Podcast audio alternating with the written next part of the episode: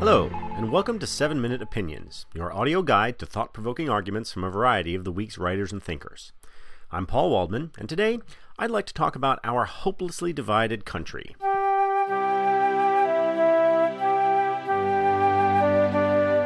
As Americans, we often seem desperate to find a leader who can unite us all in a common purpose, who can help us put aside our petty squabbles and work together to create the future we all want.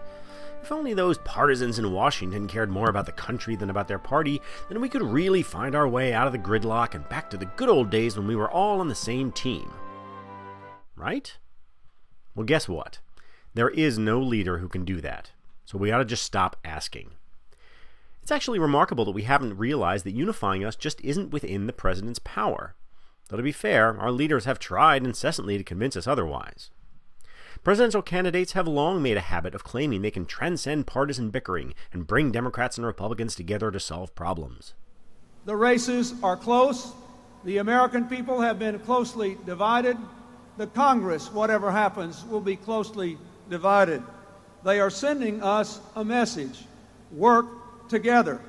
I want to change the tone of Washington to one of civility and respect. So we can bring Democrats and Republicans together to pass an agenda that works for the American people. Sure, each of these presidents tried to bring Democrats and Republicans together, at least to some degree, but they all failed.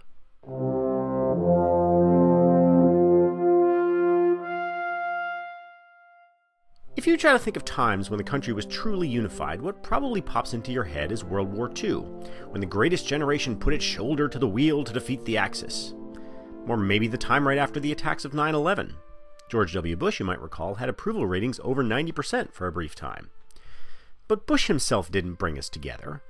What brought us together was the moment of crisis and the external threat. Franklin Roosevelt was an extraordinary leader, but he didn't unify the country either. Lots of Americans hated him. Yet we persist in believing that a president simply through the force of his will can unify the country.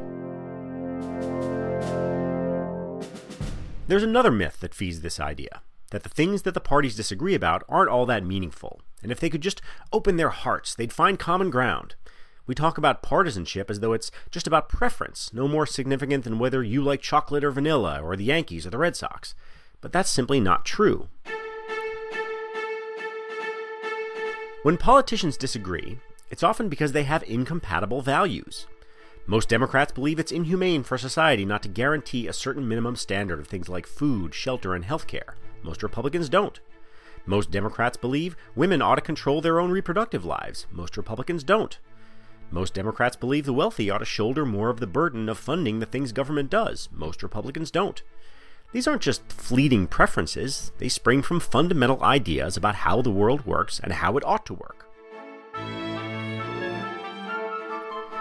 And yes, we live in a polarized age, but that's in large part because both parties have become more internally consistent about what they believe. There are problematic consequences for the government's ability to perform basic functions, but the differences are substantive and substantial. So what's a president to do? The unfortunate answer is the most basic: try.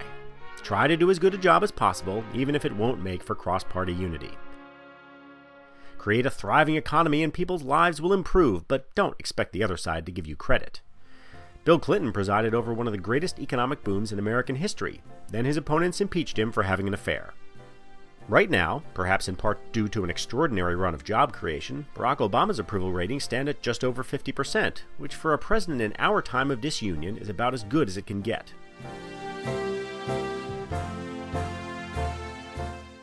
Both parties believe that the policies they advocate are both morally correct and practically efficacious. If you're right about that, then the things you do ought to produce good results, but don't expect the other side to admit that you were right and they were wrong all along. You know what I'd like? I'd like to hear a presidential candidate answer the unity question with some brutal truths, like, I wish I could unify the country, but I can't. All I can do is do the best job possible, even if I know that no matter what happens, a healthy portion of the population is still going to hate me. But I'll try to do right by them, too.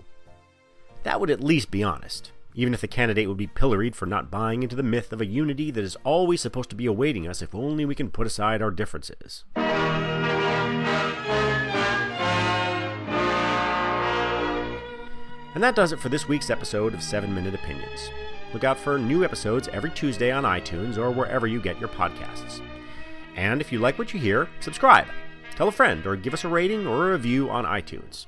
I'm Paul Waldman, and thanks so much for listening.